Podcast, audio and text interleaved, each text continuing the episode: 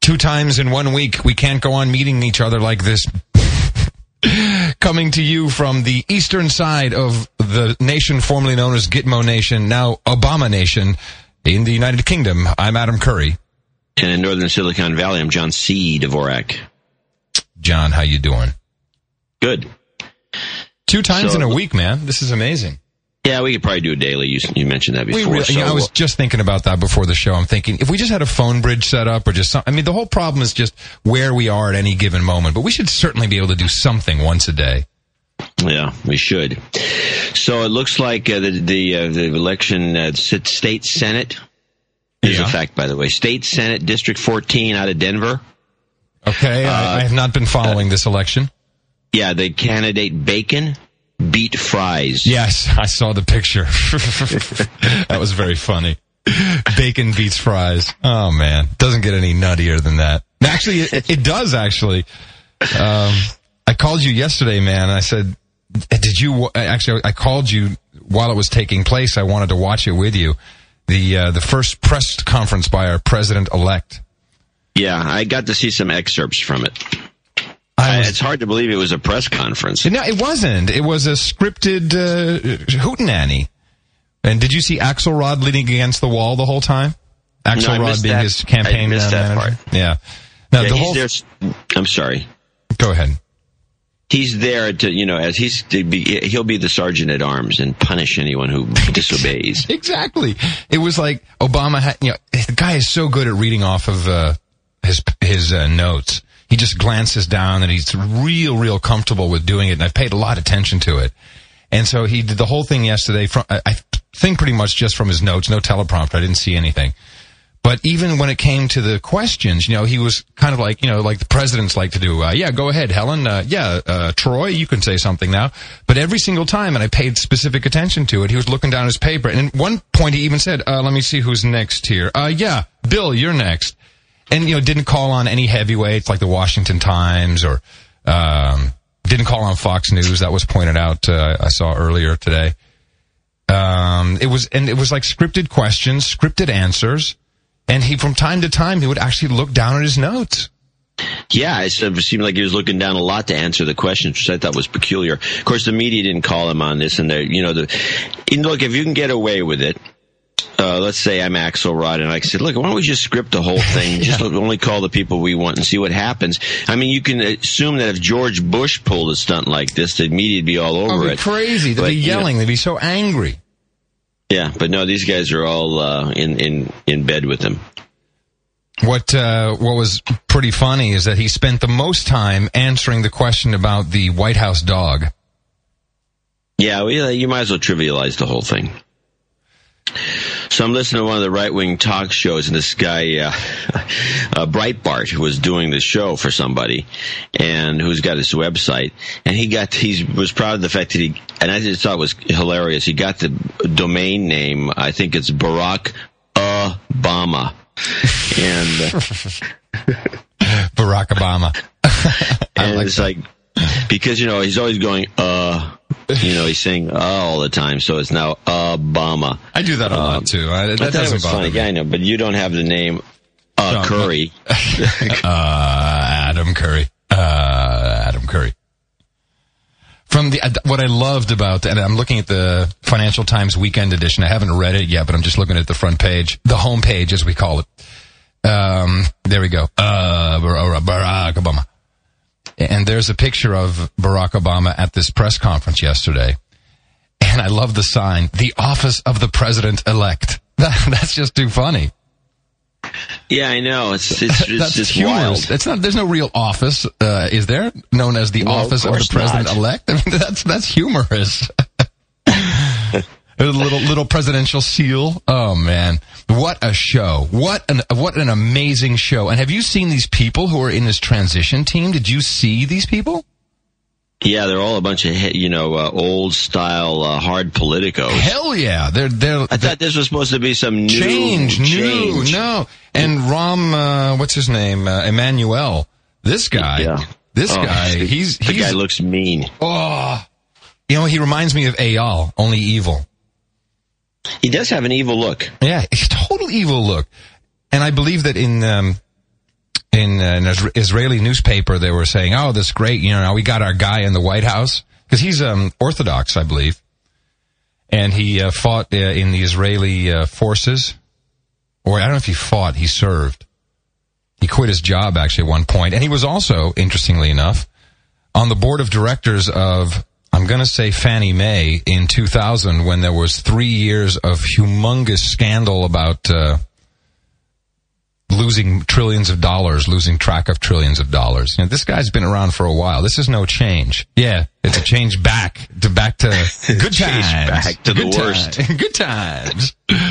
Yeah, this guy, they call him Rombo. Yeah. Yeah, and he's going to run things. Oh, yeah. Because isn't he- because this is very Nixonian, this this group he's bringing in. It's almost like he might as well be a Republican, and and he might as well be Richard Nixon with these guys. And look, and look at all the, because this is what we were talking about on uh, Wednesday. Look at all the names that are popping up. Who's going to be uh, Secretary of the Treasury? And they've got guys who have all been, you know, nothing new. It's all uh, former Federal Reserve guys, Fed New York, former, former Treasury Secretary. They're even talking about the governor of New Jersey who uh worked at, as C E O at, guess what, Goldman Sachs. And this is nuts. This it's it, and this is here's my uh here's my takeaway. This is a big this is the big cover-up moment. While everyone's living in euphoria and we're taking our eye off the ball temporarily.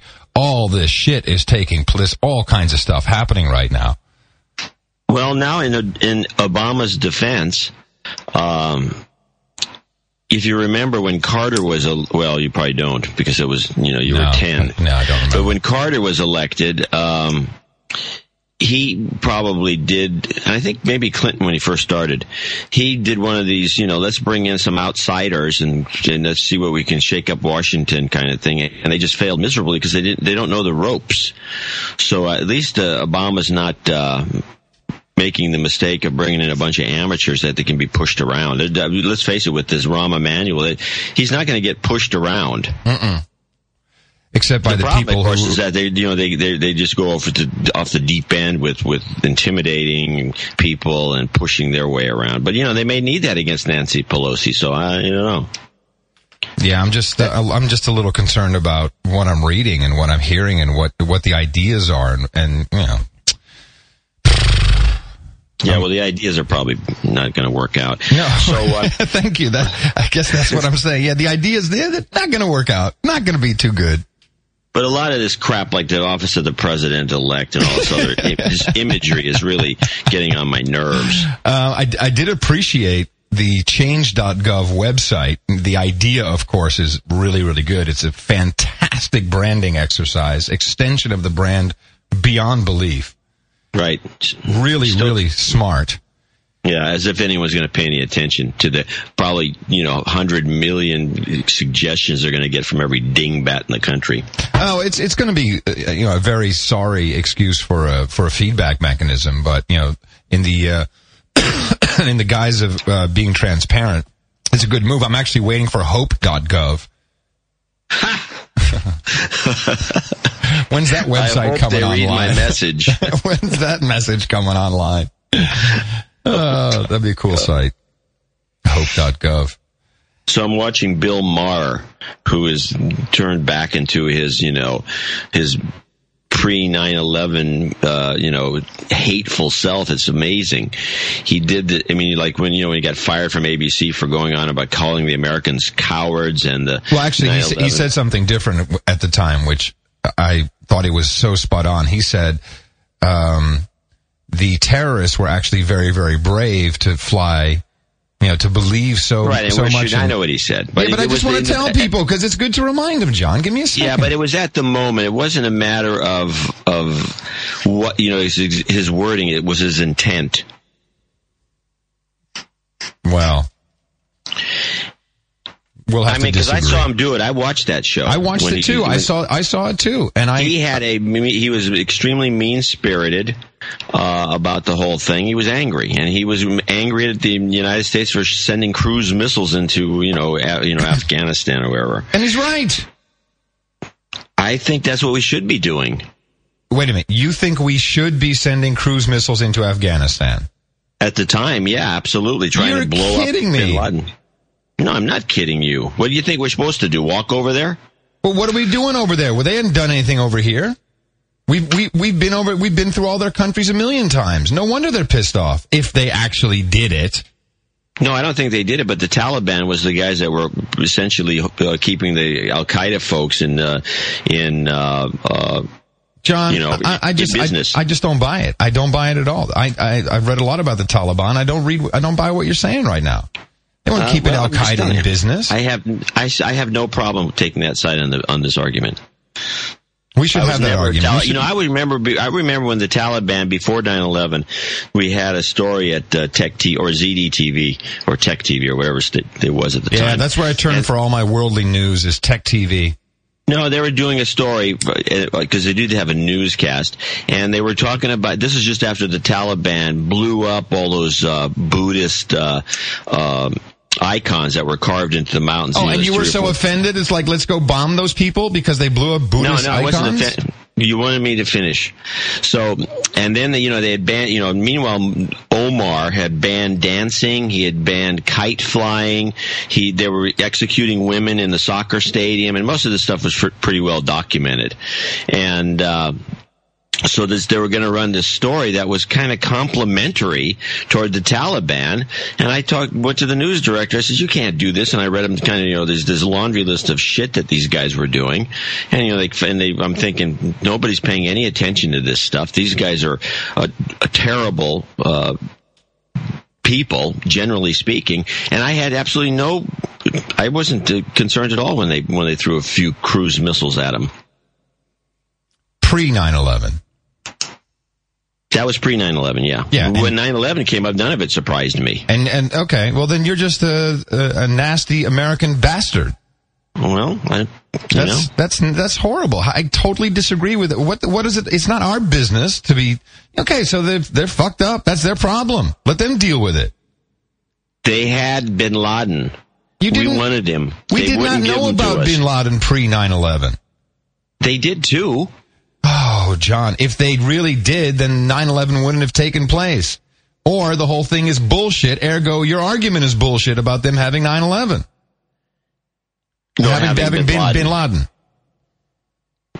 Yeah. I'm not, I'm not buying your, your, you know, your kind of, as it skews off the road, you know, as you go into the ditch with your uh, notion that there's some sort of deeper conspiracy. Uh, it doesn't, it doesn't go off the road at all. We're not talking about that. I'm saying that. So when, you think when, we should have done nothing in Af- Afghanistan? If they, if, if the Taliban is causing a problem in a, in their own, in their own country, in their own region, What what what benefit does it give us to go over there and start to kick people around and set them straight? What benefit? So you think we you shouldn't have gone into Afghanistan?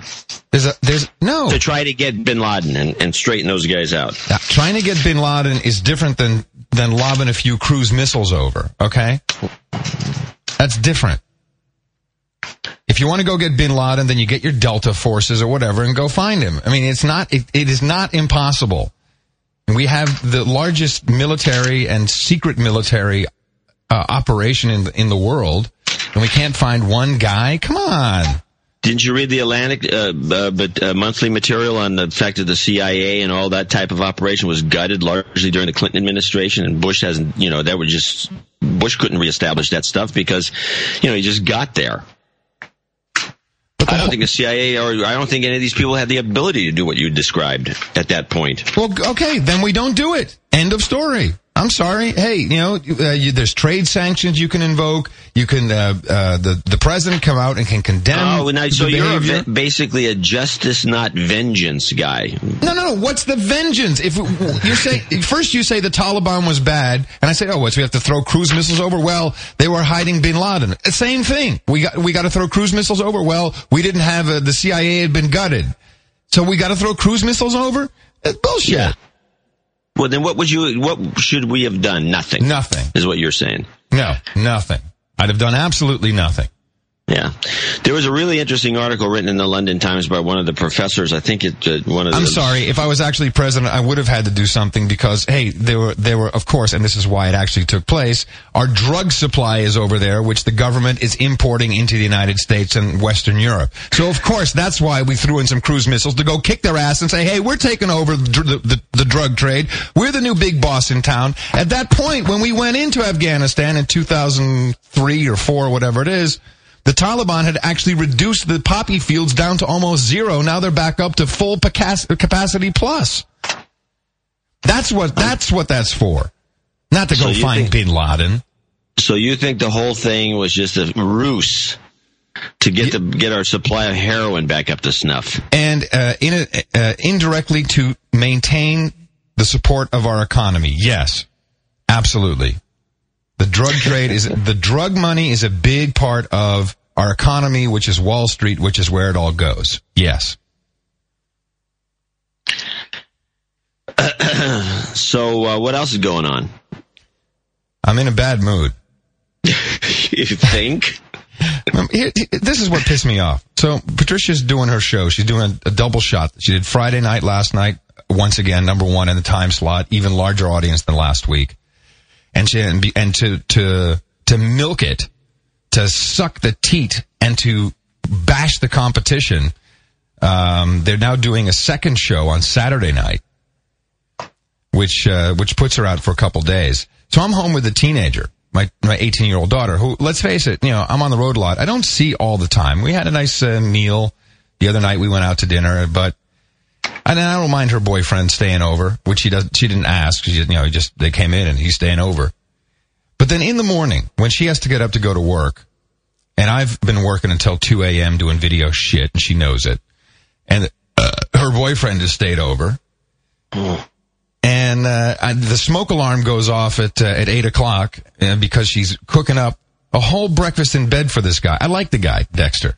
She's cooking up a whole breakfast in bed, which he's never done for me once in eighteen years. Never, ever.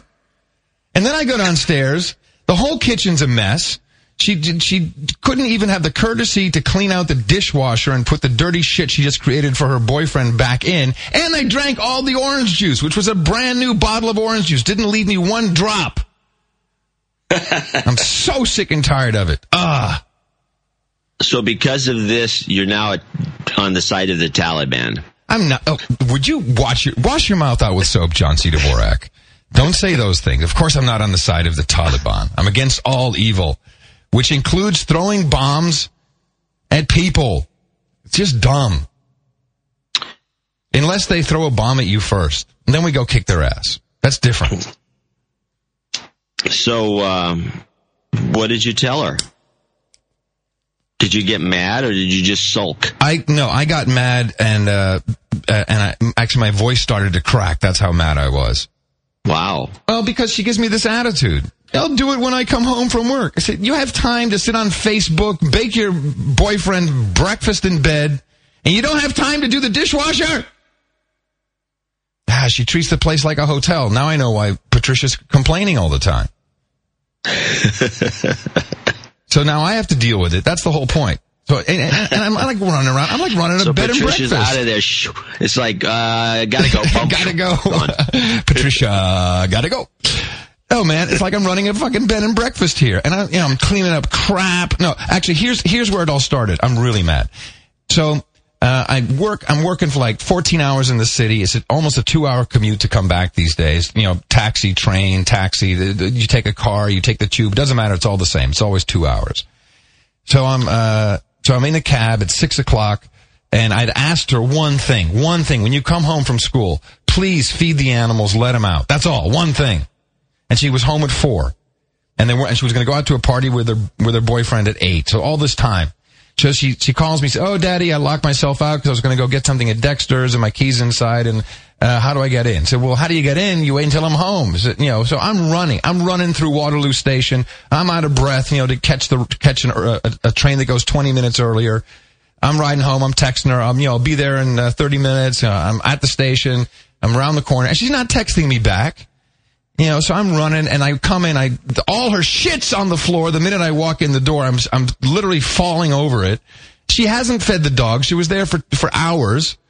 Hadn't fed the dog, didn't let him out. I know the key was still out of the door. I mean, all of this, I'm just getting so angry. And then she doesn't, and I text her and she's not calling me back. She's not texting me back because turns out she was busy doing her, her boyfriend's makeup for, uh, for the costume party. Does, it, does any of this, you as a, as a mature father with, uh, children of, uh, multiple, uh, multiple whatever, you got like twenty-nine kids from three wives. Uh, it, does this sound familiar to you? Sounds par for the course. Uh, what am I doing wrong? Nothing. no, no, no, that's not, not, hello. Sorry. What am I doing? Hello, is this on? I want to make sure you can hear me. So that's it, huh? Yeah.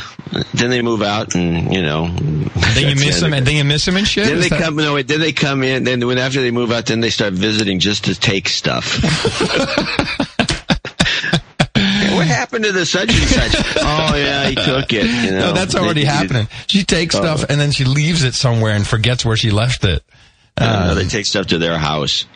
Oh, that's even worse. Well, the minute she has a house, I'm coming over there. I'm stomping chips into the p- potato chips into the carpet. I'm leaving my shit around. I'm leaving doors open, lights on. Mm. Lights on.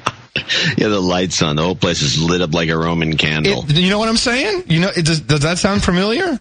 Yes, because no, no, no kid thinks to turn the lights off. Taking showers. It's, like it's a it's a muscle exercise thing. They don't have it. It's not in their body. It, this is God. This is insanity.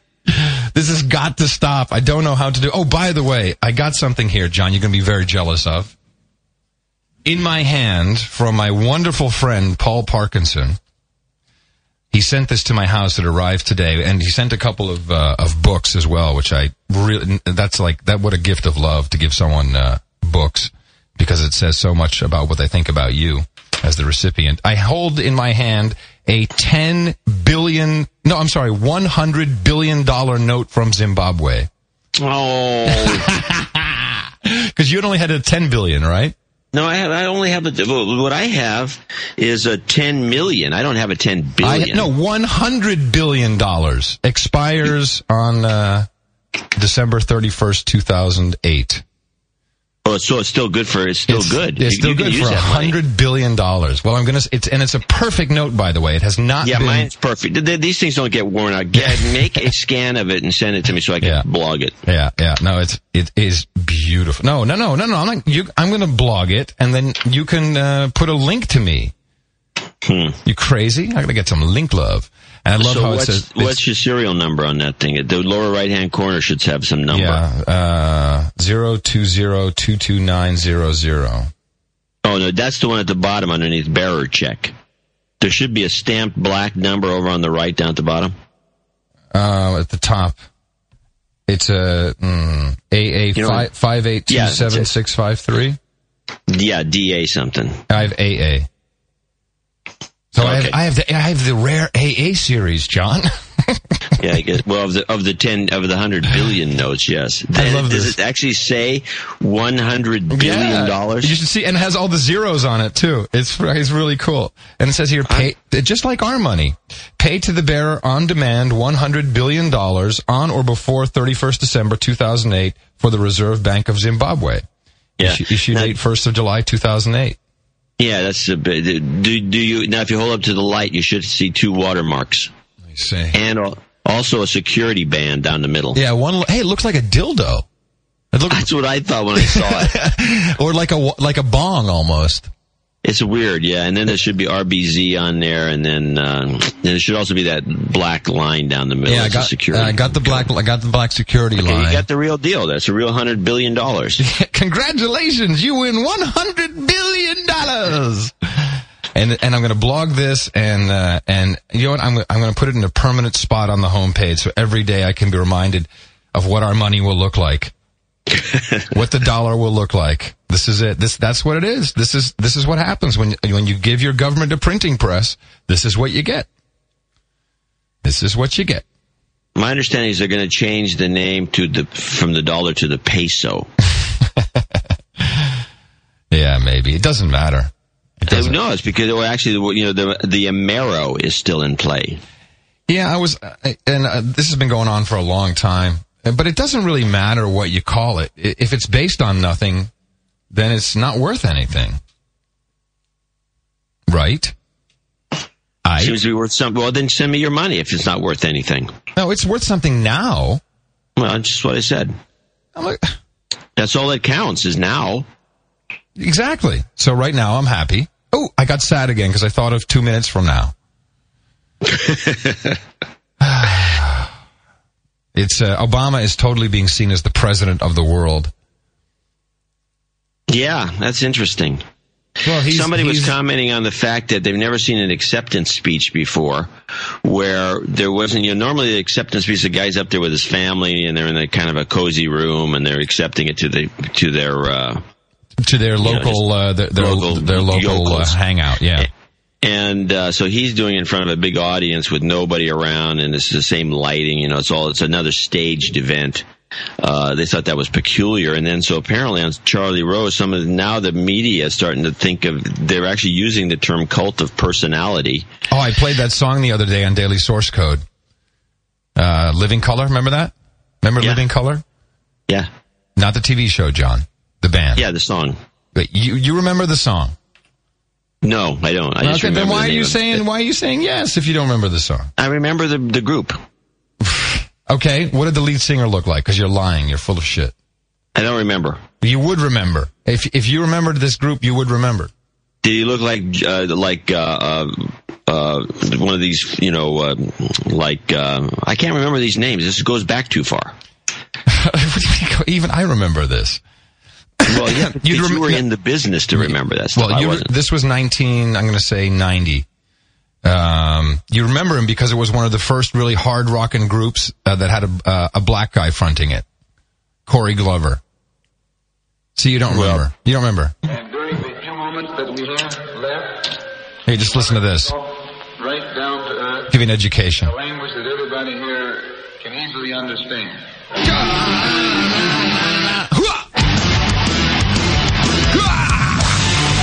Okay, remember the song? No. Okay. Play it. No, I'm not going to play the whole thing. Well, play part of it. I just played part play some of it. Lyrics. Didn't you? He- Didn't you just hear it? Hmm. I just. It was like in the background. I could barely hear it. Oh, wait a minute. That's not right. You're supposed to. It's supposed to be really loud. How come? Oh, let me see. Here we go. Can you hear that? I can hear that now. Yeah.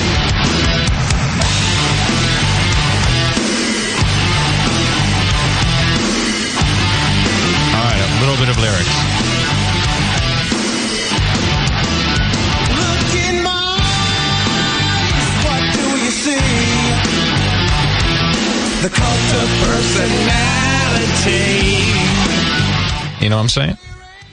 Oh, you know, I now I vaguely remember that, yeah. I was you, gonna, you probably yeah, have well, the C D ahead. Right next to your New Kids on the Block C D. Uh, yeah, yeah, right. I vaguely remember that song. It was a huge, it was a massive hit. They had one other song and that was it. And I actually wonder where the guy is. He's gone. So anyway, yeah, cult of personality completely because that, that's what we're looking at. one hundred percent. Yeah. I think we knew that from the get-go. Yeah, but it's so dangerous. Yeah, it tends to be. But, you know, it usually becomes a big disappointment. The problem with cult of personality is that when you have when the when your when your uh, fans turn on you, it's pretty ugly. Uh, yes, it can get very ugly. But uh, the really good ones. If, uh, look, if you've got the all you really need is the media. You need the media in your pocket as much as possible. That's going to be interesting to see if if the um, the Obama administration can control the spin. Well, you know, they got some good people there. You know, the Axelrod and those characters are pretty, pretty, uh, and that, yeah, they're pretty nasty. Well, if they're all they can right. control the spin. It's all, it's apparent already. That, dude, one day the cult personality guy, that's the guy with the big long hair. What? His long-haired black man. What? Wasn't that guy the singer on that? Oh yeah, yeah. You're, you you finally Googled him, and now you're looking at a picture. It took you a long time. I can't time. Google with this because we lose our connection. You bullshit. You're Googling. I'm Googling. You're, I like that. You're so busted. I saw um, uh, the European Union uh, put out their October twenty-ninth uh, communication, and uh, greenhouse has now become a verb. To greenhouse? Now, to green the economy. Oh, to green the economy. Yeah. Oh, that's terrible. Yeah. In fact, if you look at their their communication, it's pretty much, you could put Obama, Biden on it, and you say, all right, it's the same thing. And and more money going to the banks. Bloomberg, this was a fantastic, I'll see if I'll find this link. Bloomberg, I read today, they put in a Freedom of Information request for all the money the Federal Reserve had lent to the financial um, industry prior to the bailout. So outside of the seven hundred billion dollars, and it turns out they have lent, in addition to the seven hundred billion dollars, one point five trillion dollars to, to financial institutions. Bloomberg said, hey, you know, we'd like to know what kind of securities have you received against that? Because that's the deal. They lend you the money, and then uh, these banks uh, were already, apparently, before the bailout, were handing over their worthless paper to the uh, government as collateral or, you know, or, or as purchase. I'm not quite sure which. And that's the whole point.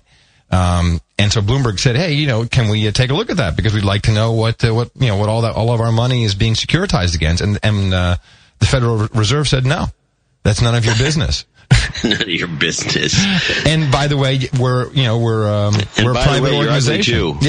Yeah. And your mama stinks. na, na, na, na, na. That's, that's outrageous, John. Well, what's outrageous is Bloomberg.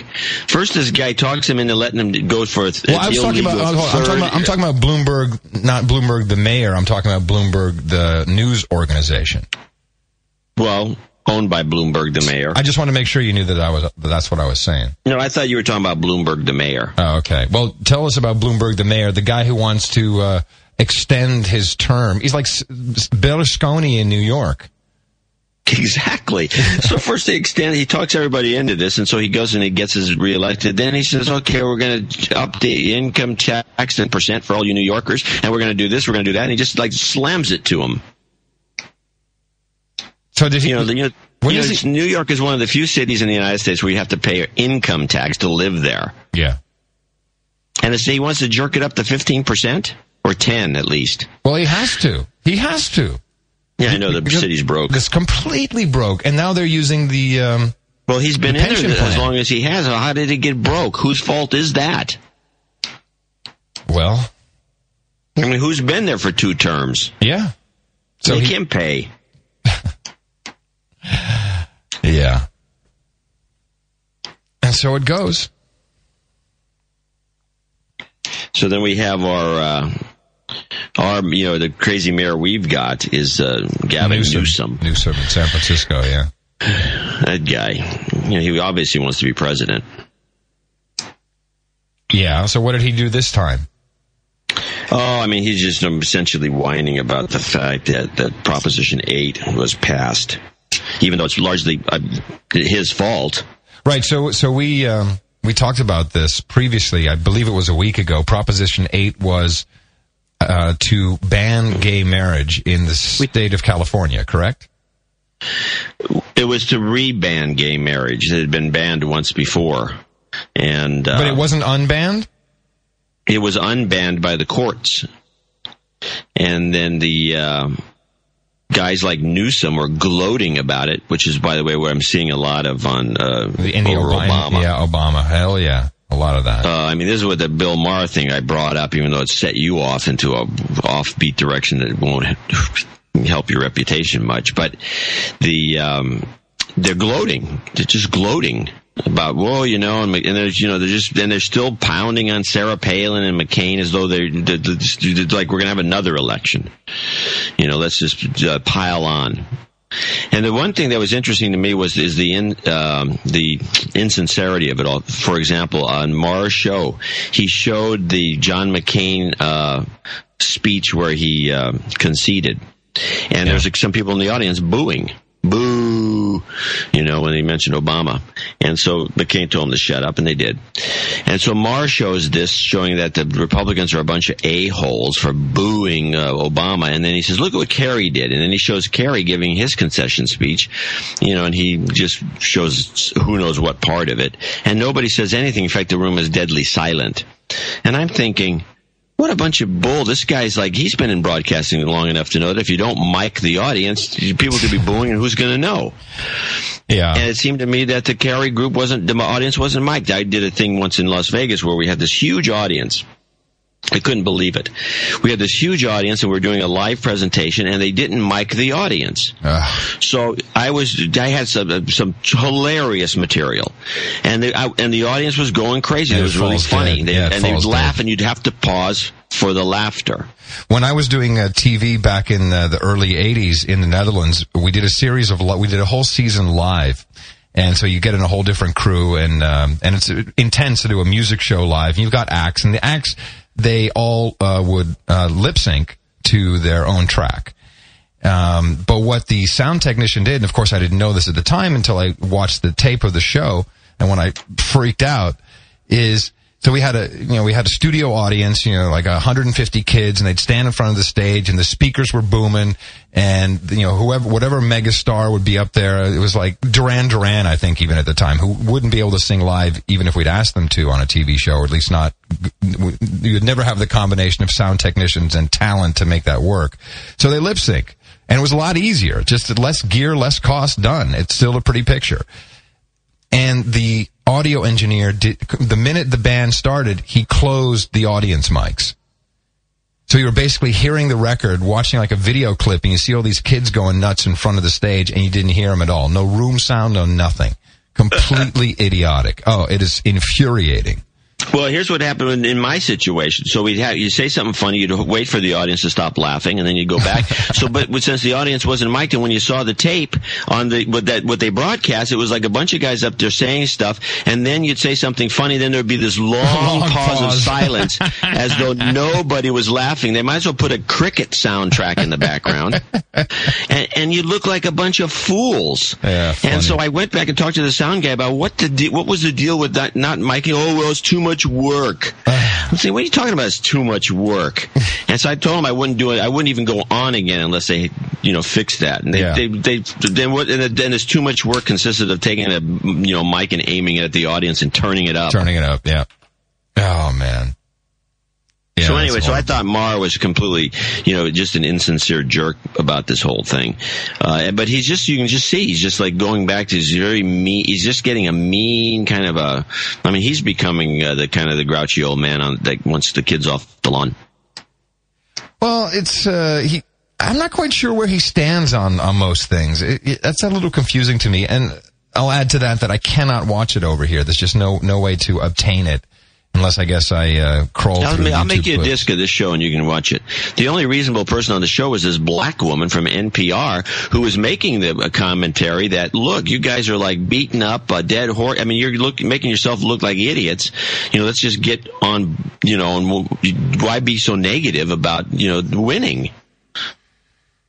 Yeah. She was actually quite reasonable about it. She saw the problem, you know, that was going to create.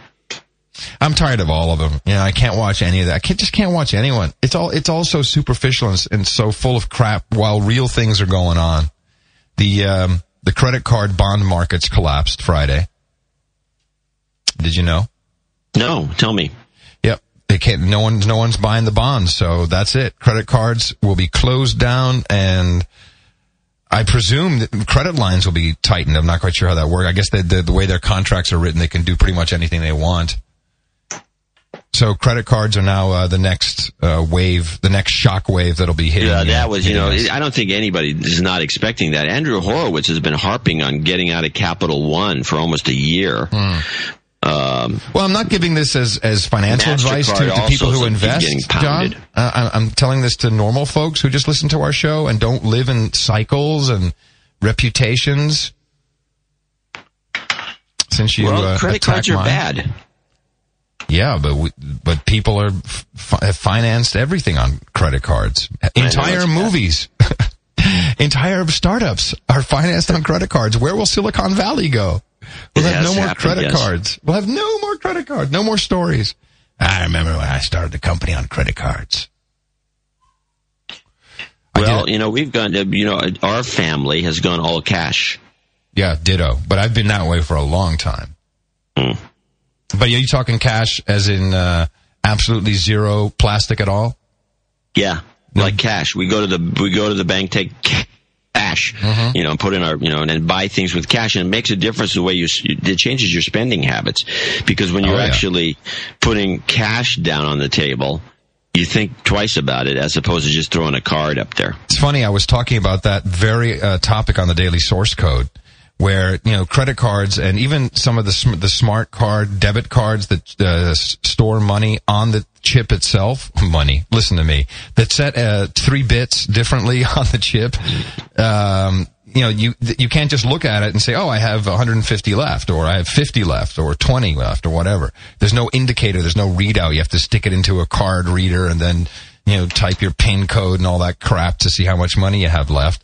And now Monopoly, someone left me pictures of the new box, uh, Monopoly brought to you by Visa. Um, you actually pay for your houses, your hotels, and everything with your uh, Visa credit card in the game.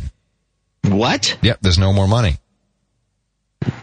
What? You didn't know this? They had a huge launch in New York on, I think, uh, the Today Show.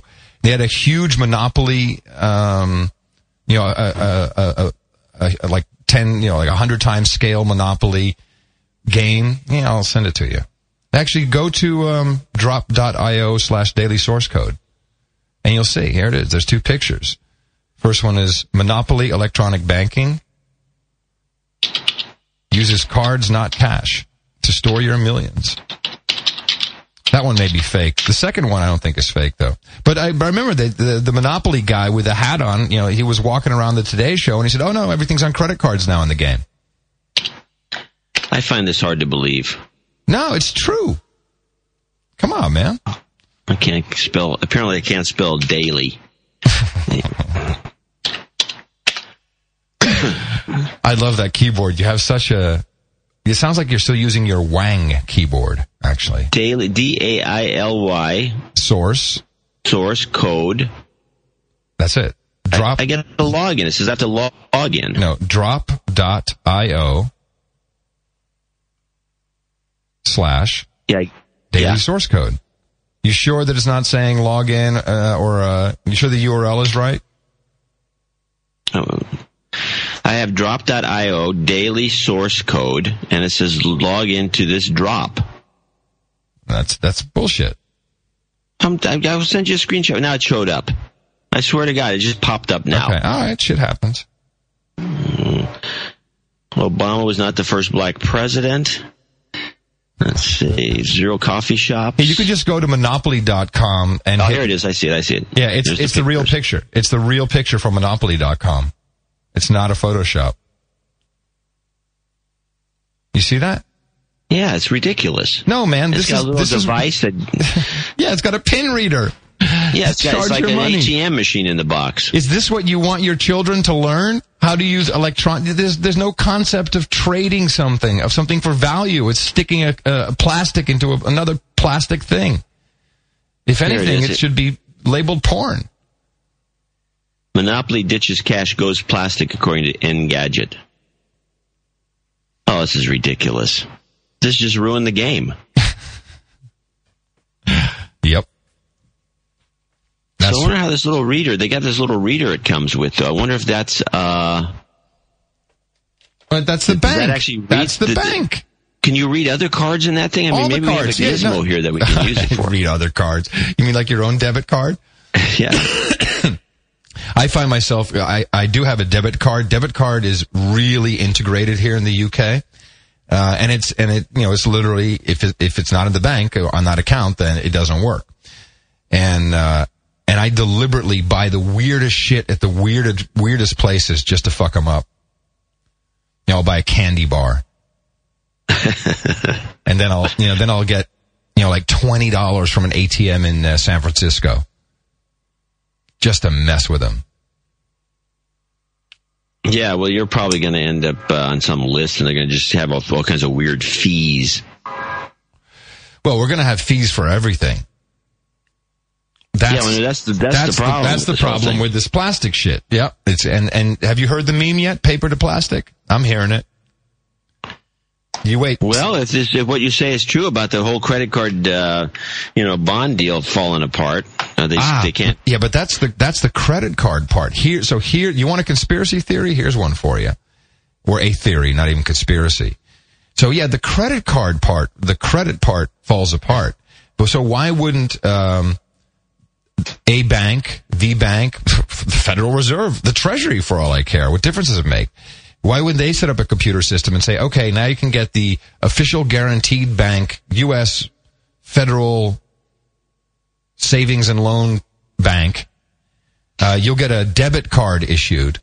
Oh, wait a minute, stop. It, it, actually, it'd be a debit card. Wouldn't even, you don't even have to go that far. Just have it a Federal Reserve credit card. It says Federal Reserve on it, just like a dollar bill would have yeah. across the top. Yeah, and it has a little, little signature there uh, from the treasure, from the Secretary of the Treasury. Right. And, so it looked like a, a miniature dollar. Yeah, and you could have your face on it instead of uh, instead of a president. Yeah, exactly. That's right. That's perfect. Unite, yeah, you know, that, nice that little United States it. and stuff. That little eagle holding the arrows and shit. And Actually, ha- the way they do it, they'd ha- you'd, by law, you'd have to have your face on it. It'd be a form of identification, in fact. Oh, of course, uh, without a doubt, because it's t- so it's your I D and your payment in one. And if you misbehave, they just they can they can delete you. You're gone. Your card does no longer work. You are an invalid. You know, it's possible. That that, that actually makes a lot of sense. Uh, well, we'll so they would they, they would do that. Jackie Smith, who is the Home Secretary in the United Kingdom, uh, not a very well-liked woman, is now coming out in interviews saying, "Oh boy, there's so much. To, they're they're handing out um, I D cards now, and they're going to start with workers airside at one of the large airports. I'm not quite sure which one." Uh, which arguably for, of course, Homeland Security is uh, an important thing to have, good identification. But this is the prototype um, and entered into the prototype database of the national I D card. So she's handing them out, and she's coming out in the press now and saying, wow, the demand has been so big. People are calling my office saying, oh, we want one too. Everyone wants an I D card. We can't make them fast enough. She's literally saying that in the press. Like someone's going to call up, oh, can I please have my I D card? It's so cool. I want it. Well, you know, the Americans have their Federal Reserve Bank I D card, and it is kind of cool looking. Look, you can even have your own face on it, Tommy. Hee. Well, I don't know how they get, how far they're going to get with this uh, plastic to paper idea, because, I mean, there, well, especially here on the West Coast where we have so many Chinese that refuse to use anything but cash, and they run all their businesses on a cash basis. And mm. then you have places, you know, like Peter Luger there in New York, you know, where it's just a big giant restaurant that's very famous, and they only take cash. Does uh, that so tell you anything? Guys hold out. Does that tell you anything about the Chinese? Do you think you might want to follow their strategy? Well, you are, actually. Yeah, I already am. I've always thought the Chinese had to, had something on the ball with that idea.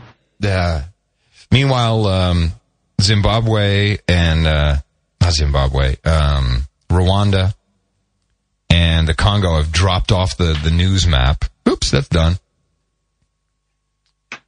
Yeah, yeah, I know. That's kind of interesting. There's been a couple of m- mentions here and there, but it's not news anymore. Did you do you ever hear that? Do you ever go to our drop on No Agenda? Yeah, I'm look. Oh, no, actually, well, yeah, I do. do you ever, did well, you, did you hear much. the? Um, did you hear the guy do do you eating on air? Uh, somebody sent me a link to it. It was funny. Hey, I only eat on air once in a while. I didn't even hear. It doesn't bother me at all. I don't hear it. Well, people you know, get so people picky. That, and I get like, you're, you're, you're he's say, eating. He's not he's, supposed to be eating. That's Why? disgusting. I don't want to. You know, apparently, many people find it disgusting to listen to. Somebody eating. You know, there used to be a radio personality that would be, I forgot who he was, but he was local. And he would, his whole show was him eating. eating? He'd just be eating during the entire, he was a D J. And he'd just be eating the whole show every day. Hey, it's Fat Sam with you, everybody. Hello. I'm K L S A here at the Bay. How you doing? And would he play records? Would he play records or not? Yeah, yeah. And then he'd be drinking something. You could hear him sipping on a glass of something or other, you know, drinking his coffee. And it was, the whole show was like that. And you just like, this guy's just chewing away. But he'd be talking while chewing. It wasn't like he would, you know, swallow then talk. He would be talking while he had something in his mouth chewing. Well, you're you're a a reasonably pleasant eater to to look at, I'll say. There oh, well, are just some people. Yeah, there are some well, people you just you're like, God damn. Yeah. Oh yeah, there's some people like yeah, or the people there's some people that they crunch up their face, they have, or their cheeks get all puffy, or they just chew on one or side. They chew weird. But yeah. There's a lot of. When I was at Cal, we always had to. Um, I'm laughing. We're actually discussing this. Fantastic. Well, you ever seen it once? And every once in a while, here's another thing: you go to a restaurant, and there'll be like this. Maybe sometimes, maybe a good-looking woman, and then you watch her eating, and you go, "Oh my God, no wonder she's still single or whatever." Because you know, she's, you, you've seen this, right? Yeah, yeah, it's yeah, like, yeah, yeah. Oh, it's disgusting. And you sit there and like, you, but you, but the one thing that's interesting about the the woman who has the, or guys sometimes, but there's always the the women are more fascinating because they do the weird stuff, and or they like just chew with their front teeth, and you can tell, you know, just it's like a little. Yeah, th- those are the bulimic ones. So, or scrape their teeth on the spoon. Have you ever seen that? Scrape, oh, here's another. Scrape yeah, their front teeth that, on the spoon. But here's that's the other one weird. That's yeah. even, I think, is grosser.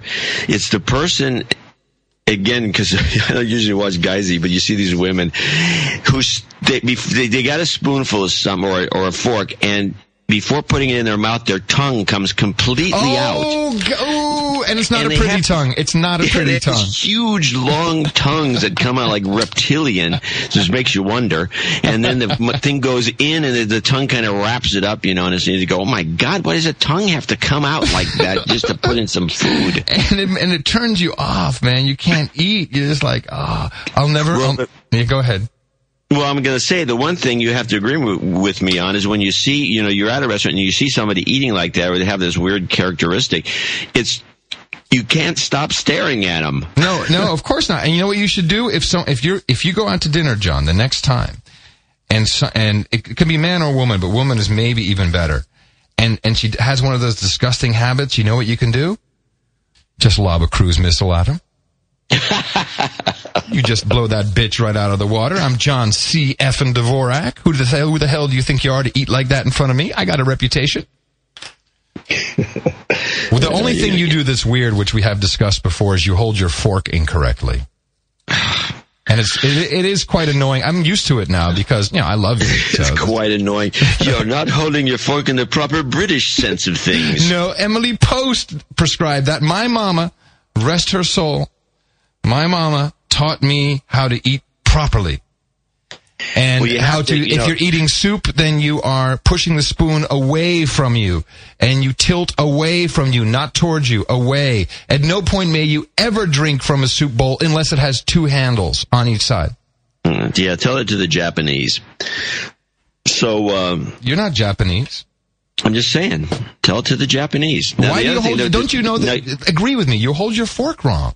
You hold it like a like you're like a tool and die instrument. Like you're. About I to... hold it like an American. Th- I don't that, hold it. You know, I don't you. keep the left the upside down fork where the thing is upside down and pointing toward the toward the toward China and and kept in the one hand and never swap back no, and forth. No, no, you're allowed to swap. You're supposed to swap, according to Emily Post. Well, I know, but most Europeans don't. No, I'm but not saying typical... that they're proper. I'm talking about you and I. This is between us two. Yeah. And you yeah. hold your fork like you're stabbing someone to death.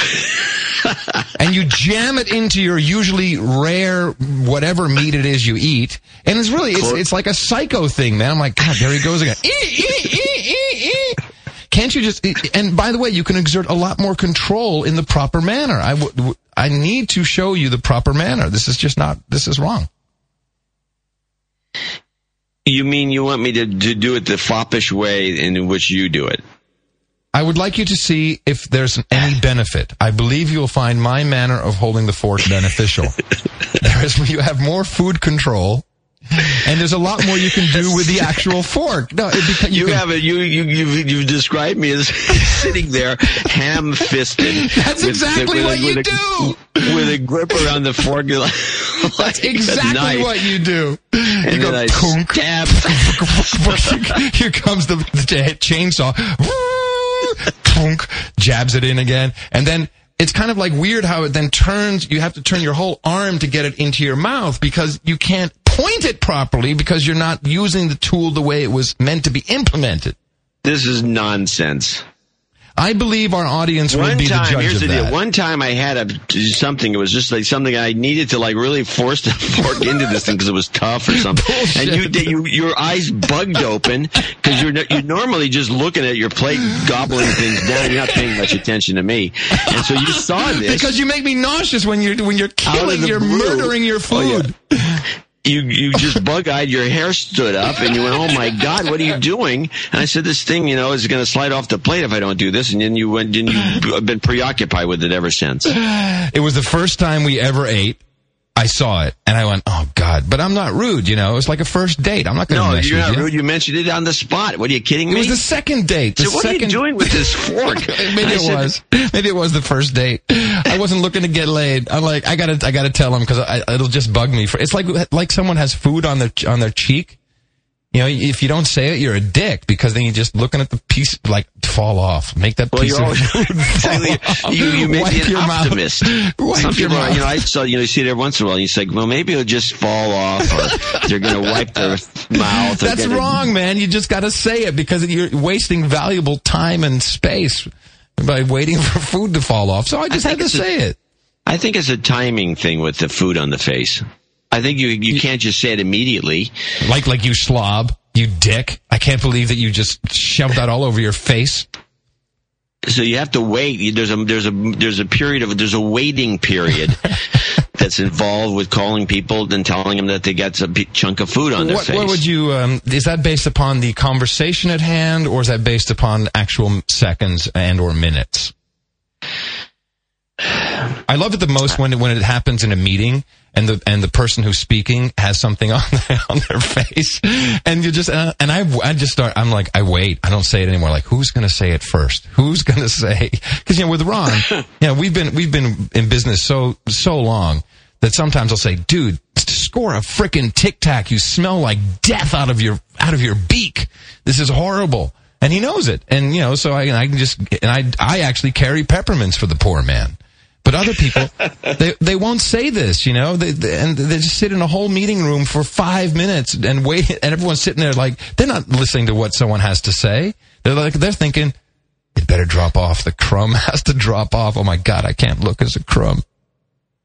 Well, on the bad breath issue, wait, wait, you know, first, you ever first, run into these guys? Give me your thirty, had, your your how many seconds for the for the brush?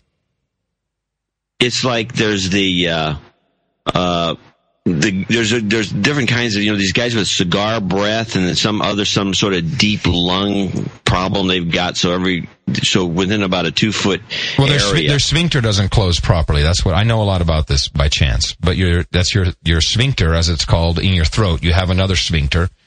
Um, and that just doesn't close properly. And so basically your stomach acid is just kind of, you know, letting loose into the air out of your head. Is that right? Yeah. I never heard this. Oh, many, but I do know many, many a bunch people, of people have. that have this kind of problem, and it's like this. And so the, and the worst ones are the ones who are close talkers. Oh, and they lean up right to you. Hey.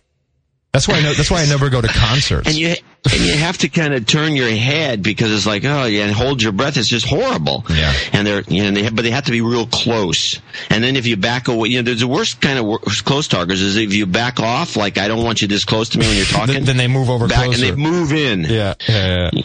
They can't take a hint. How many seconds, John, before you have to tell someone they have a crumb on their face? I think go fifteen. fifteen. Okay. That's not too bad. Unless they're talking, but you don't interrupt them to say, hey.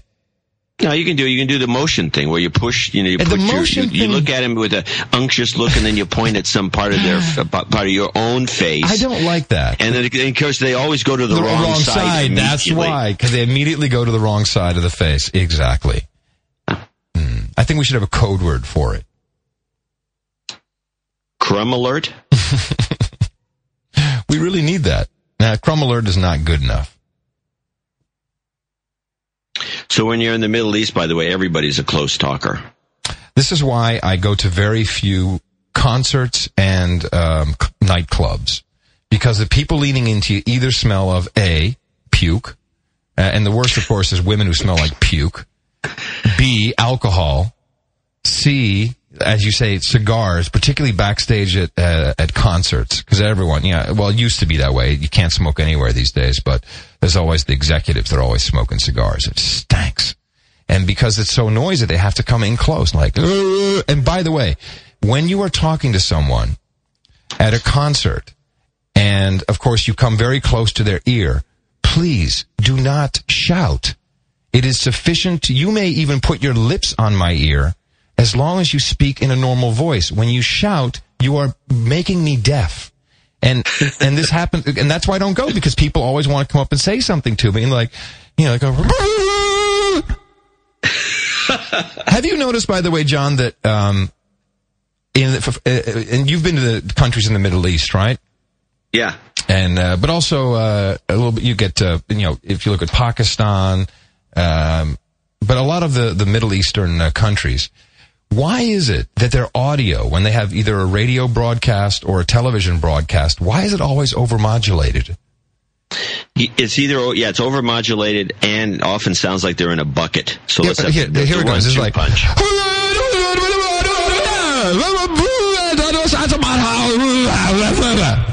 It's exactly, you know, what you run into that. It's not just there, but you run into that in Mexican, you know, Mexico, yeah, Mexican. Mexican oh, there, there it's there it's Banco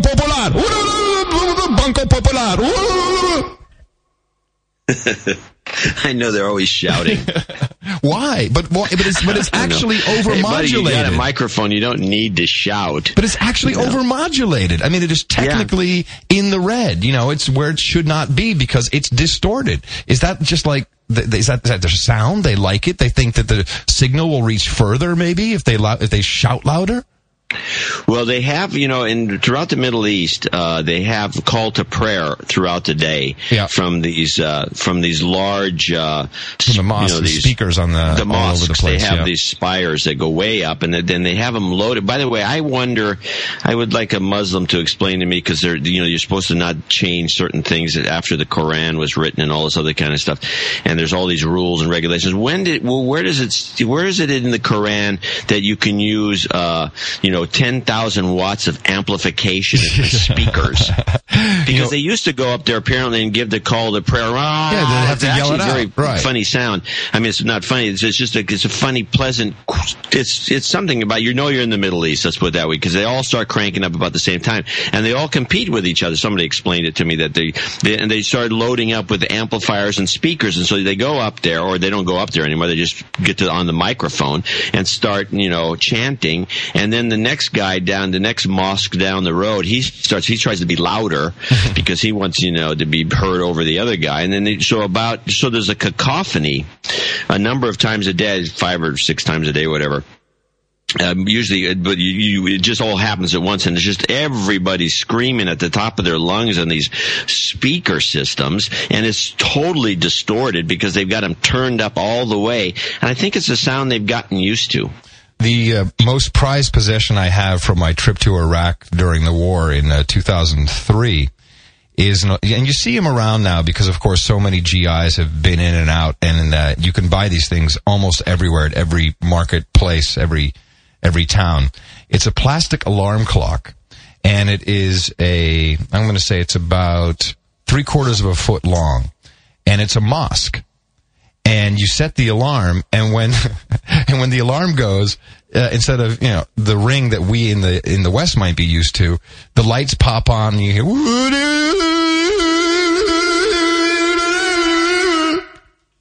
and it's yeah. my favorite, my favorite um, trinket that I brought back from Iraq. Yeah, it's not bad enough that when you're in one of these, you know, cities with a, you know, five hundred mosques all cranking out the call for prayer at the same time as loud as they can, that you'd have a clock to, yeah. do, to do it inside the house. Made, made in China, I might point out. Uh, that makes sense. Yeah, yeah. But they have, um, yeah, it's, it's, uh, anyway, it's, it's, it's, it gets very noisy. Hmm. But, you know, the fun is some of those guys can really – there actually are some – I've heard uh, some of these guys actually have, they have very pleasant voices. It's very, it's a very melodic – a sure. lot of them just screaming. But some of these guys, wow, that's kind of cool. I should record that. But, uh, you know, it's echoey. It's distorted often. Yeah, the distortion bit just always kills me. It's like, dude, yeah, no, you're just distorted. I don't get it either. I don't know why they, you know, can't turn I, it down. I, I, th- I think that it, that they like it. That they're like, hey, that sounds good. You know, the sound engineers go, hey, man, dude, you had some awesome sound yesterday on your show. That was really cool. I'm telling you.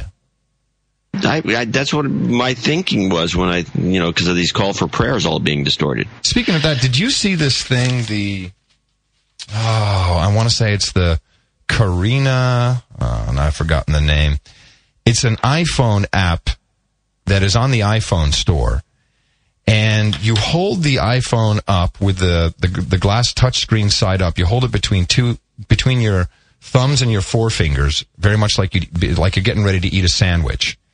And you blow into the microphone, and then it has basically four keys. Of course, they're virtual on top.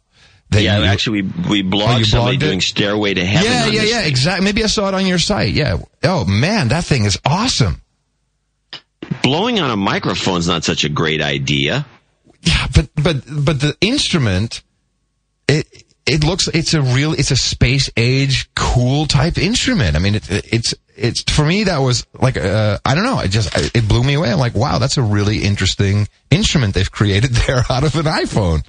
Yeah, it's amazing. That, that that platform is just astonishing. So I went to Costco. Talking about platforms, so I went to Costco. Mm-hmm. Yesterday to get something. Toilet and, paper. Uh, and so I go past the, you know, I'm always, you, when you go to Costco, the first thing you do is you go and you look at all the flat screens and you go, hmm. And you and they have actually the forty-two inch plasma from Panasonic mm-hmm. uh, on sale for six hundred ninety-nine bucks. And I remember when the first forty-two inch plasma was shown at uh, a C E S show, uh, I don't know, fifteen years ago or ten years or whatever, some time back. Uh, they were forty thousand dollars. Uh, oh, yeah, I remember, yeah. yeah. This was maybe yeah, only five that. years ago. No, I don't, I think it was a while. I think we're, we're, we're underestimating the time frame, but it was, uh, It was forty thousand dollars because you'd ask them, well, you know, we only make a few. They're forty thousand bucks, and these were the forty-two inch because the original plasmas were only forty-two inch, and then they got bigger. So, he, so now I'm looking at the exact same technology, probably improved quite a bit for six hundred ninety-nine bucks. Amazing. I'm thinking, wow, I know, it's amazing. But anyway, so so there's that. I I, I still think a fifty is about the size I wouldn't mind having. Anyway, so the. Uh, I go around the corner and they have all these laptops for sale. And we just did a thing on Cranky Geeks complaining about, you know, how Apple is overpricing their laptops in a, in a down economy. They're going to probably, you know, it's going to, it's going to hurt the company. They, and they were, you know, they're, I don't know what these things are selling for the, the Apples because they didn't have any there, but there, there was a credible.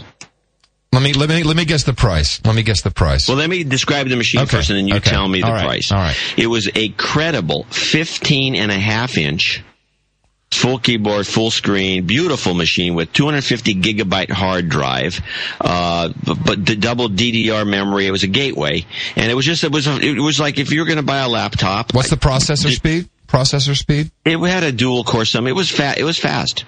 Yeah, I, I didn't have the exact speed on so, there, but it so was, this obviously did not qualify as a netbook, which is what everyone's talking about. No, these it's days. Not a netbook. They had netbooks there too. Yeah. I'll uh, say I'll say uh, two ninety-nine. No, well, that's whoa. That would be nice. No, it's five ninety-nine, mm. and I thought it was a for the for the machine for what it was, and it also was a it had a, a kind of an enameled red case. It was gorgeous. Yeah, and it was five ninety-nine. Oh yeah, no, I've seen these. These are the ones that are you can get in all kinds of different colors. Yeah, yeah. No, there's a big push for this. They're they're advertising them all over the U K. I think it's real. They're really pushing a younger market. Did, did it seem like that? From the store model and the well, display? Well, they just had them all lined up. It wasn't, you know, they weren't doing anything fancier than that. Okay. But, I mean, the more expensive ones were like eight ninety-nine. They were loaded. Right. And they did have a netbook there, and the netbook was three ninety-nine. It wasn't two ninety-nine, but they had a netbook for three ninety-nine, which was, you could actually use. It had a little, it was little. Uh, but I'm thinking five ninety-nine yeah. for this laptop was like, wow. What now, a- I, I stood in line uh, for three hours for the uh, for the Google phone. And uh, that was a little throwback to you, my dear. Uh, uh, you made a joke uh, on Tech Five about that. I did? Yeah. Oh, about people standing in line, not really not, nobody not standing in line for the Google yeah. phone? So anyway, so I got the Google phone. And what I'm most impressed with, it's useless as a phone. I mean, it's no battery life. There's a whole bunch of things really wrong with it. But the operating mm-hmm. system, um, interesting. Why? Well, if if it, my understanding is that the uh, Android operating system is open source, right? And which means it, it's transportable. That seems to me like a fantastic operating system for um, net. Let's just call it net devices. Uh, it could be a netbook or anything. Um, just I, I was pleasantly surprised by at how much I could have got, actually get done with the operating system. Huh. And take like into what? account if you well, really. Any, anything I would do on a computer because of the integration with the Google services.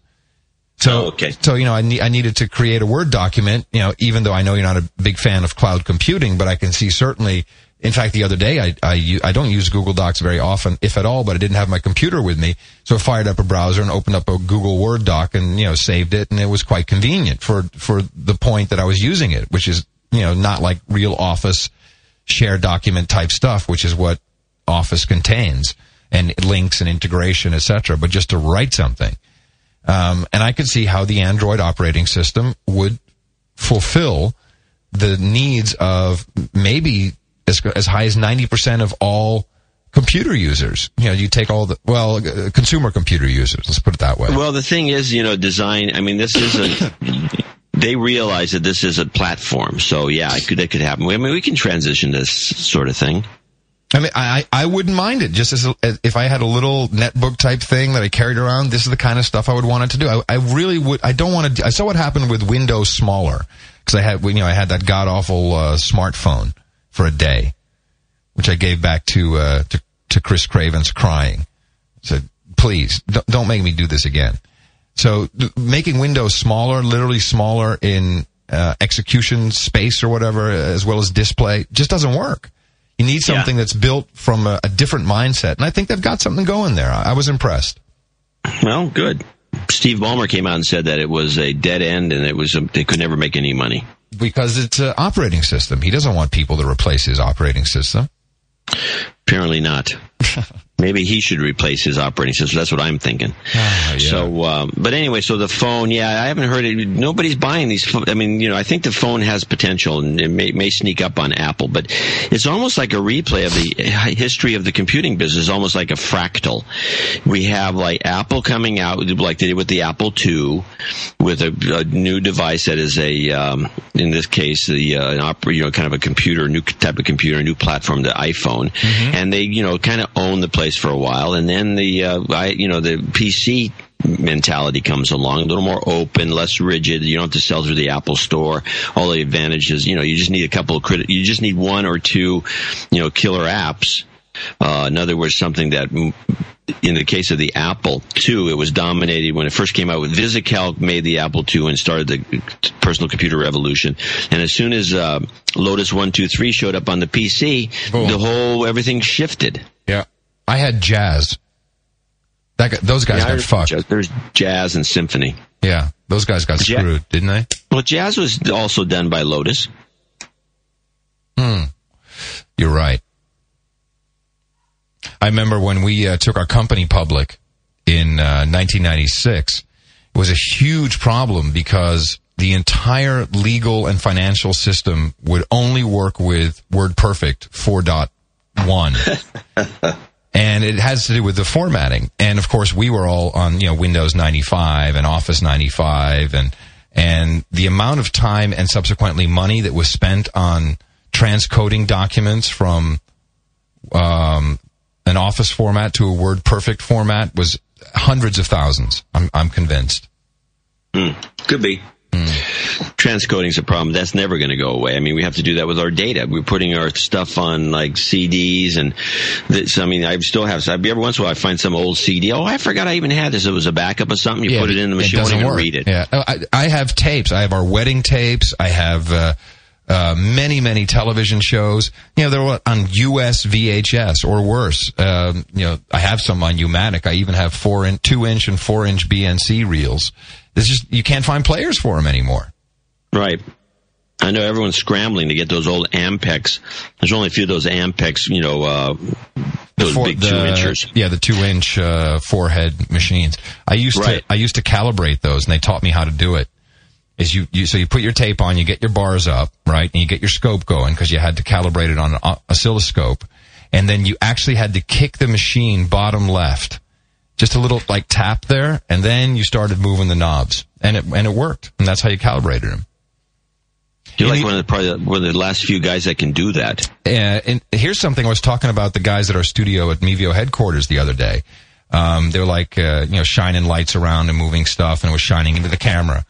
And I said, you know, there was a day when if you did that, if you shone a light into the camera, you would yeah. probably have a camera operator come up to you and hit you in the face with a fist, you, right down your throat, because it would burn into um, the actual the, tubes. The Vidicon tubes. Yeah.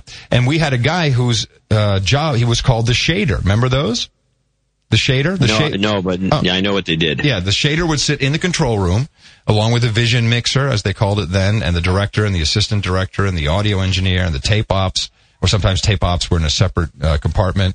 And the shader would have, um, let's say you had a five or six camera shoot, and you would have all of these, almost like throttles on uh, on an airplane or a ship, these big controls, and he would sit there and he would be continuously making the light level. He would be shading the cameras so that you didn't have one all of a sudden that was really light and the other one was really dark. And also, you know, he would protect as much as he could all the other equipment from a big light burst.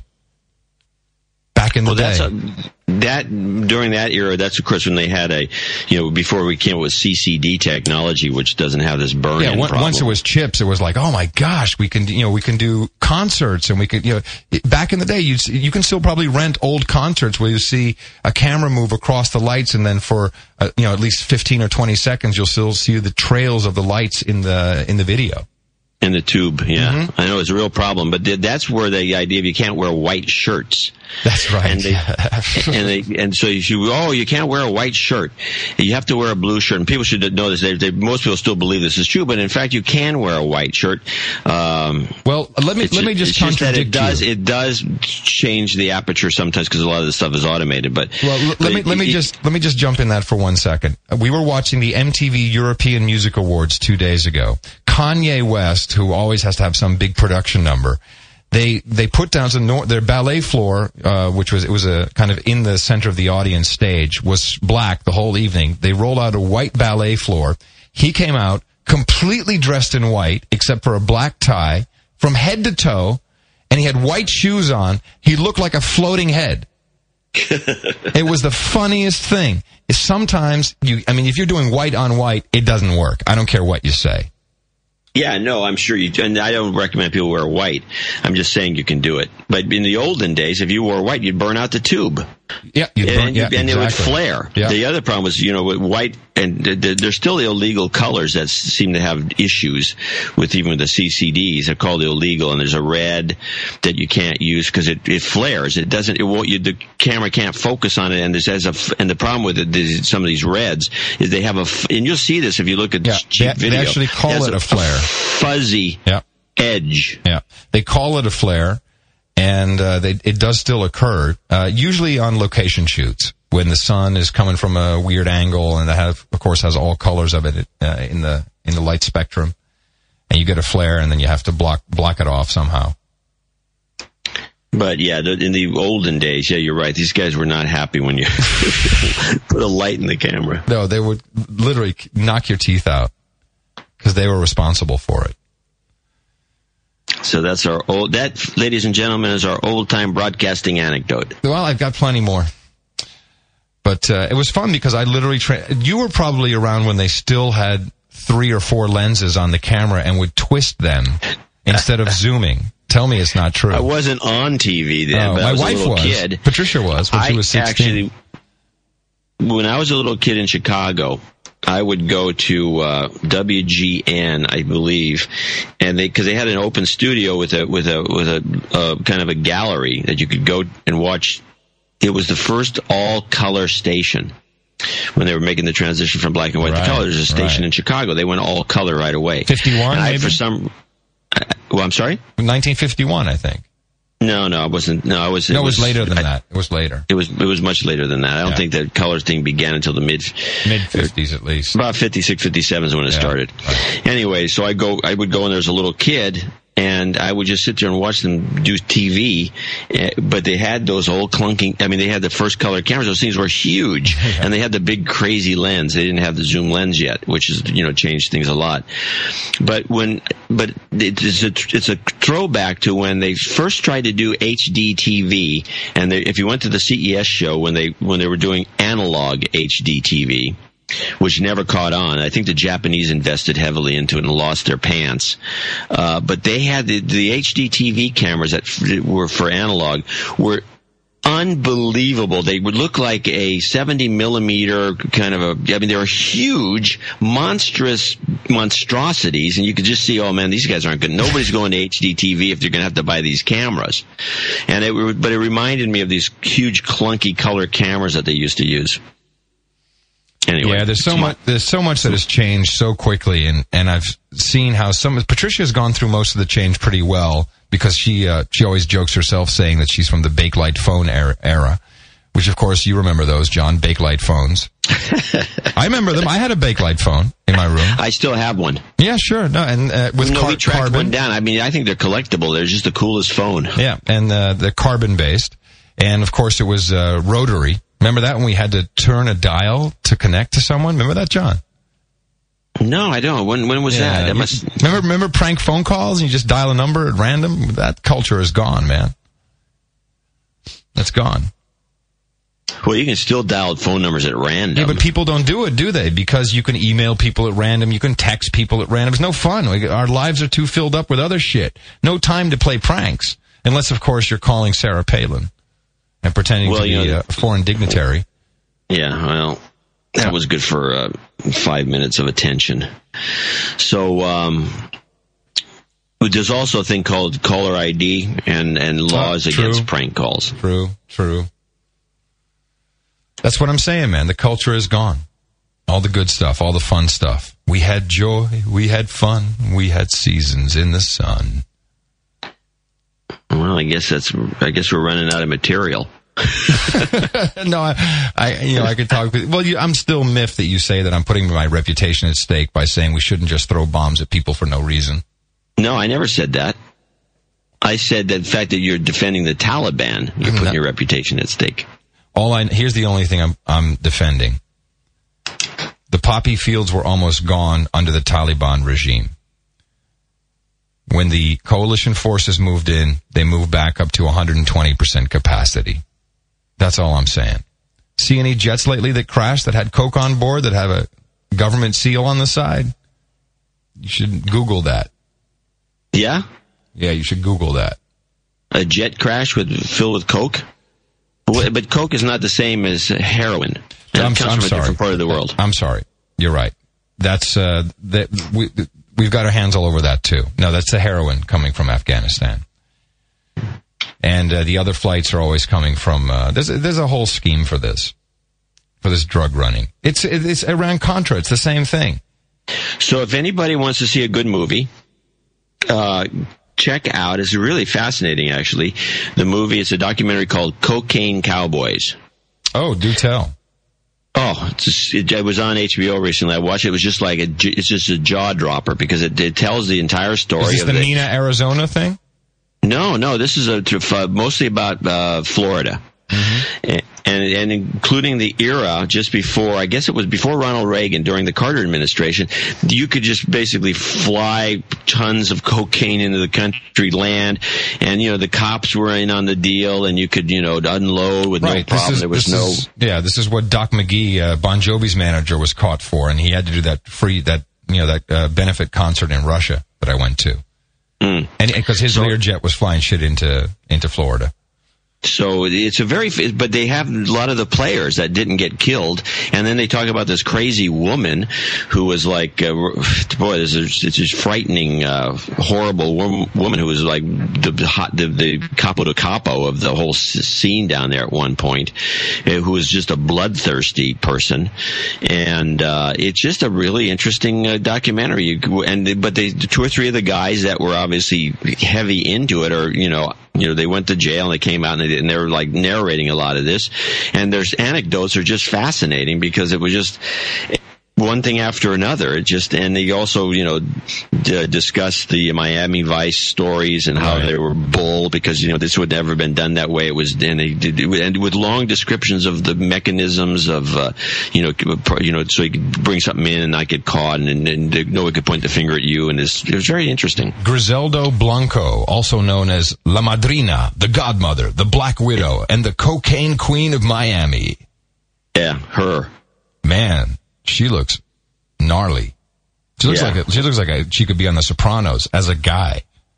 She's a she was a mean person, and uh, they uh, she disappeared. So anyway, so if you follow uh, all those lines, was there any mention of the Bush family in that? Because uh, the Bush family no. definitely had they had planes, they had all kinds of stuff going on there during that time. There's a lot of good stuff in there. Just watch it. You know, but the Bushes, I don't believe, were mentioned. Okay. Uh, would you burn that to a disc for me? If, I, if they play it again. Oh, you didn't record it? No. Oh, shit. I'll, I'll re- well, I, you know, I didn't. The reason I didn't record it is because I didn't catch the very beginning. So, so if it comes up again, so I can't. I'll, I can't get uh, either my daughter, her boyfriend, or my wife to watch Chris Rock with me. So I had to watch it alone. They they weren't interested. Huh? What'd yeah. you think? It was okay. What I told you earlier in the in the hallway the other day, I didn't like that they cut between f- you know ten different concerts yeah, around the that world. Was lame. That's no good because you, you it, it's very difficult. It's hard enough, you know. The, it's almost like turning the mic off during uh, the audience reaction to the joke. You know? Yeah, and, and he tells a joke and then they cut to a different audience reacting. That's wrong. It's a wrong rhythm. I didn't like that at all. Yeah, it was. It seemed a little corny. I mean, what was the point? But uh, obviously, the way he ended up, that was very funny. You know, the takeaway, which basically, uh, you know, with with all of Chris Rock's material, is uh, women. You need to um, uh, you need to uh, perform oral sex on us and uh, ingest. That's basically the takeaway. It was funny. Yeah. It was funny. Yeah. Well, once he got off the political stuff, oh, that was not funny. I thought he was a little too political at the beginning, and he was like preachy, and I don't, you know, I don't watching a comic to be lectured to, you know. Well, it um, it, it was less of like humor about the current situation and more like uh, like a, you know, like he was really trying to tell a story. It was unnecessary. He doesn't need to do that. Just tell some funny jokes. So anyway, the uh, the other there was a couple other things that you need to watch. I'll try to get you some uh, copies. And yeah, then, I don't know uh, when I'm back, if the Cocaine though. Cowboys thing shows up again, which it should. I'll see if I can get a copy. We have to get some sling boxes between the two of us. Yeah, and send with the code so we can look at each other's television sets. Well, particularly so that you know you you can record stuff. That's really what's cool. If you can control um, my Skybox or whatever, I'm I, I, I'm going to set it up right on my end.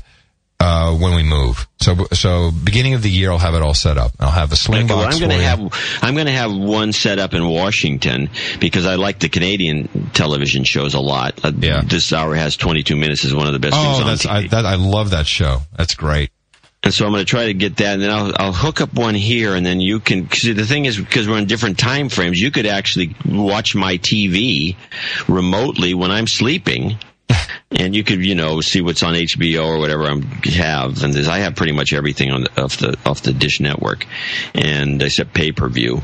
And um, and then you could, you know, I think it's and I could if I can do that because you'll be sleeping with it, if I could control your set, you know, with that because there's a remote control thing. All right. Well, feature. I'm I'm giving you your own set because I don't want to be watching my porn and then all of a sudden John's like flipping the channels and shit. I don't think so. No, no. When you're up, you you just disable that. I mean, it's, there's no reason for. And by the way, I'm not usually up at five in the morning, or you know, when no, you'd be watching T V. That's that's when I'm watching porn. Hey, you turned off the channel. Changing the channel. Don't be changing the channel. Yeah, I'm giving you your own setup, dude. Yeah, I'm okay, gonna, fine. I'm gonna I, it, I don't have a problem with that. If you, I'm going to make know, it right for you. No, I'm going to make it right you know, for you. It's just a flip a switch. So, yeah, that's a good idea. I think people should just do that in general. You know, you can kind of keep up. It'll be a little more universal. That's what I P T V is supposed to give us. This is essentially, you know, a precursor to I P T V where I should be able to just go online and punch up, you know, what's going on on the English T V stations and get it out right to my set immediately. I don't see what the, why it's a big deal cost, not to do that. Cost and cost of the experience. you can get a British T V on your computer, and it'll be a small screen, and you know you can. But to stream all that shit in reasonable, hey, and we do, we want it in high def, right? Because we, what do we have the high def T V set for? It's cost. We had this exact same conversation on Twit when I was last on. It's yeah, it, co- it costs too much. Yeah, and eventually I, things. No, I know, no, no. Eventually things come down. It doesn't matter. Things go down, things go up. Cost comes down, then, oh, let's do H D. Then all of a sudden the cost is up again. I know what this shit costs, man. This is bandwidth is I not think, free, Leo Laporte. Bandwidth I is think, not free. Attention, attention. I think uh, standard definition's fine. Even for standard definition. And then you want the experience to be, you don't want any buffering when you when you switch channels. So you need humongous pipes. No. It's uh No, you're not. So you're the old man here. No, I'm not the old man. I'm I'm being realistic about cost. I'd love that. Are you kidding me? I was str- I was streaming audio in nineteen ninety-three on Sun Microsystems machines with the P C M codec on um, fifty-six K modems. I built my first modem out of carbon, uh, out of Bakelite phones actually, and and cardboard. I had an acoustic modem I, I built myself kid, on my Vic twenty. Modems. On my Vic twenty. And before that, I was programming on my Z, my Z X eighty. Most people don't even remember that one, the Sinclair. They had the, they knew this they know the Z X eighty-one. I'm the Z X eighty, dude. We call them Z. Yeah, but I'm international. No, that's British.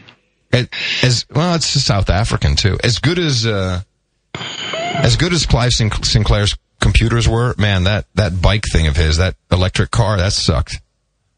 Remember that? Well, he was a one-hit wonder from what I could tell. I met him a couple of times. He's a nice guy. I'm sure he is. But, but one of the best, uh, one of the best line, he had this, this interesting line. Somebody caught him. I, one of the writers I knew got him to the following quote, asking him, because uh, he was into simplicity. So he, they asked him, um, so, Clive, why are you using an eight-bit micro? There's a transition taking place between eight and sixteen-bit computing. And so he says, Clive, why are you using an eight-bit microprocessor? And he said, because I couldn't find a four-bit. That's funny. Ah, those are the I have, days. I have his original uh, calculator. Oh, the Sinclair calculator? Yeah, a little bitty thing with a, with a I, weird I kind of, of display. I have a lot of cool old things. I, I, I still have the, the Z X eighty somewhere. I've really? got my I've got my Vic twenty. Um, this is the stuff Patricia hates. She's like, you keep schlepping all that shit. Yeah, that's my museum. When I die, then, you know, some kid will be like... If she dies, she'll throw it out. Yeah, along with my uh, high school T-shirts and varsity jackets from college, from the radio station. My uniform from Iraq. My camouflage, uh, my stamp collection. It's all, it's all gonna go. It's gonna throw it all out. I have my, uh, the first cell phone. Oh, one of those big giant bricks?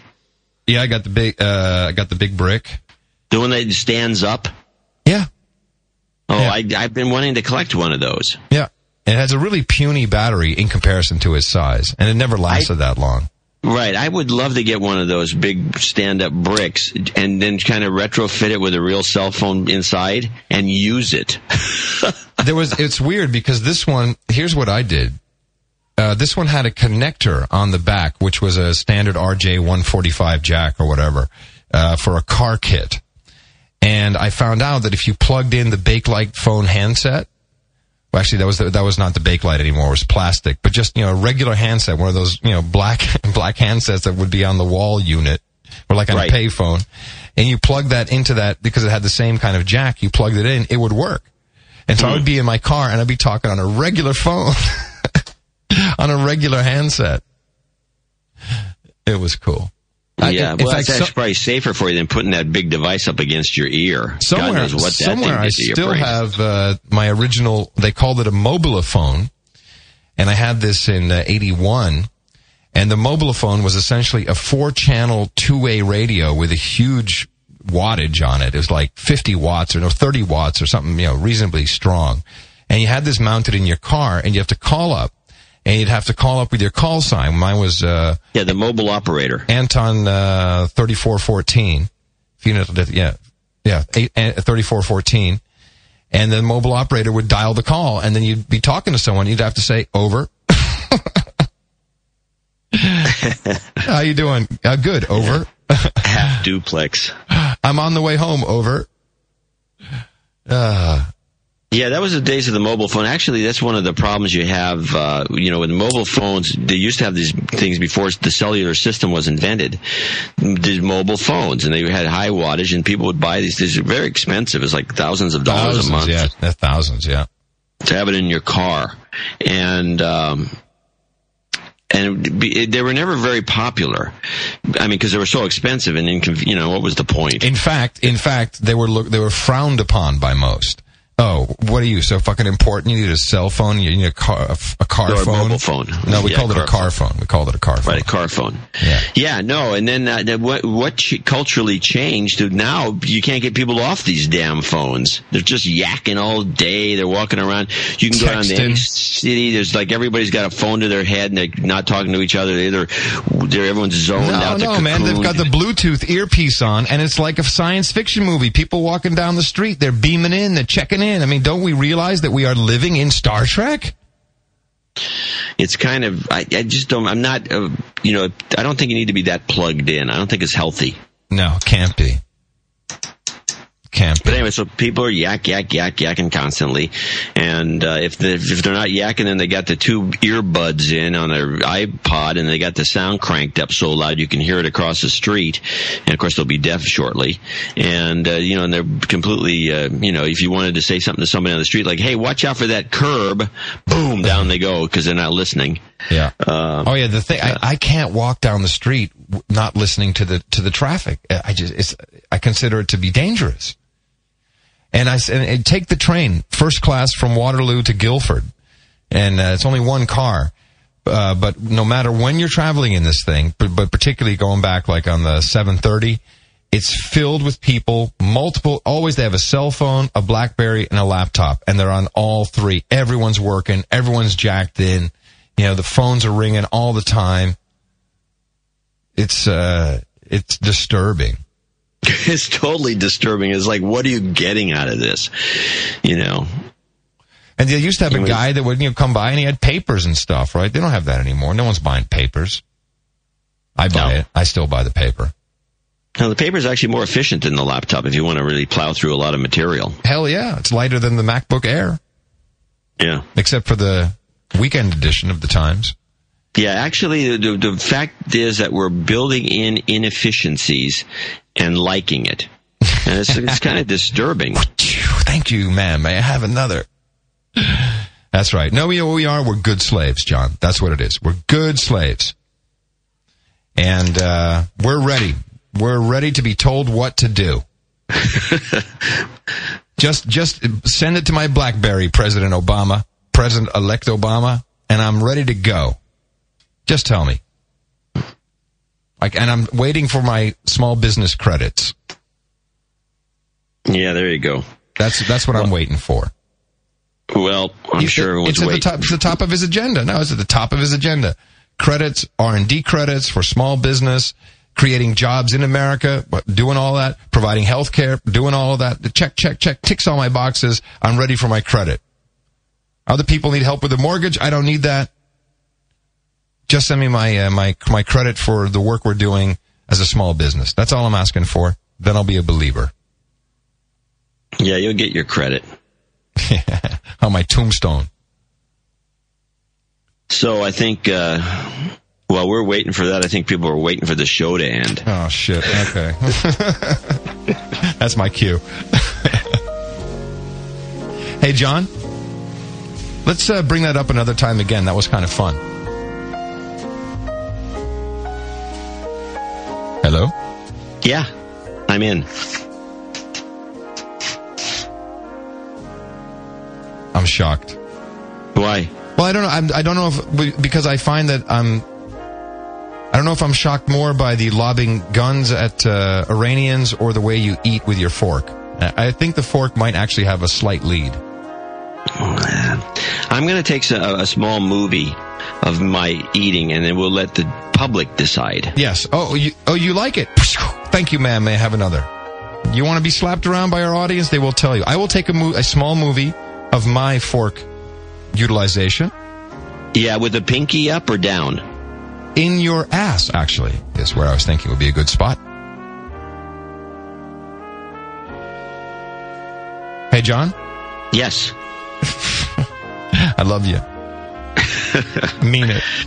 Yeah. I really do. All right. Uh, coming to you from the affluent suburb of Surrey in Guildford, where we use our utensils properly. My name's Adam Curry. And I'm John C. Dvorak, coming at you from Stab City in the northern part of Silicon Valley. We'll talk to you again next week, unless something important happens, right here on No Agenda.